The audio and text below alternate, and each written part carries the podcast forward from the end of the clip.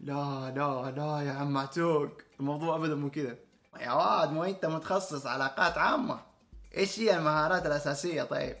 لا يوجد شيء اسمه مهارة أساسية. المسمى الصحيح ممكن نقول إن هي شائعة الاستخدام.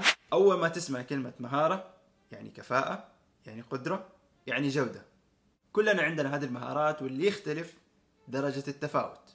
بسبب تطور وتوسع أعمال ومسارات تخصص العلاقات العامة ليس من العدل إنك تعمم وتصنف بعض المهارات بأنها مهارات أساسية، وأكيد راح تسأل ليش؟ الجواب ان كل مسار من تخصص العلاقات العامة له أولويات مختلفة. يعني تبغاهم يقولوا سبعه صنايع والبخت ضايع؟ دخيلك نبغاهم يقولوا أعطي الخبز لخبازه. في زاويتين للنظر تجاه المهارات. منظور المؤسسة أو المنظمة ومنظور الممارس اللي هم إحنا الأشخاص الأفراد.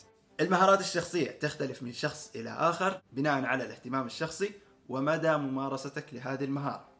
بالنسبة لزاوية المنظمة فهم يركزوا على حوكمة المنظمة والتوصيف الوظيفي اللي ينعكس فيه احتياج المنظمة.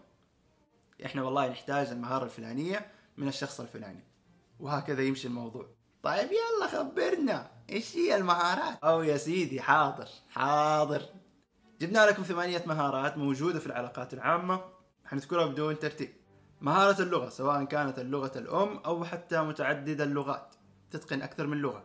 من حصيلتك في المفردات اللغوية وأساليب القواعد اللغوية ويكون كمان من ضمن علامات التنصيص وغيرها من هذه الجوانب المتضمنة أو متعلقة في اللغة غالبا.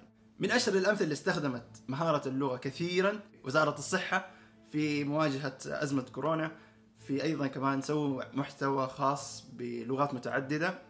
للناس الموجودة داخل المملكة بحيث أنهم يتوافق ويتماشى مع الإجراءات. مهارة اللغة انعكست على مهارة الكتابة الفنية أو الكتابة الإعلامية الفنية ومنها اللي هي البيانات الصحفية التعميمات سواء الداخلي أو الخارجي التقارير المراسلات الداخلية الكتيبات وفي كمان دليل الاستخدام. الجدير بالذكر معظم الشركات عندها دليل كتابة خاص بها. على سبيل المثال شركة أرامكو عندها دليل تابع لهم. صحيفة الشرق الأوسط عندها دليل الاستخدام ودليل كتابة خاص فيهم. فمن المهم إنك تطلع عليها قبل ما تقدم على الشركات خلينا نفترض إن هذا الشخص ما يستهويه هذا الأمر. ما هو شاطر فيه. ماني شاطر لا في اللغة ولا في الكتابة. خلاص ما ننفع لي العلاقات العامة. نشوف تخصص ثاني ولا كيف؟ بالعكس تمام. في مهارات ثانية ممكن تكون أنت شاطر فيها. مهارة التخطيط الاستراتيجي. عنده بعد نظر تتضمن منها برامج الرؤية حملات إعلامية مذكرات التفاهم كلها هذه تكون تخطيط استراتيجي مبنية على أهداف بعيدة مستقبلية شويتين. من المهارات كمان عندك اللي هو الإعداد المحتوى المرئي والمسموع والمقروء.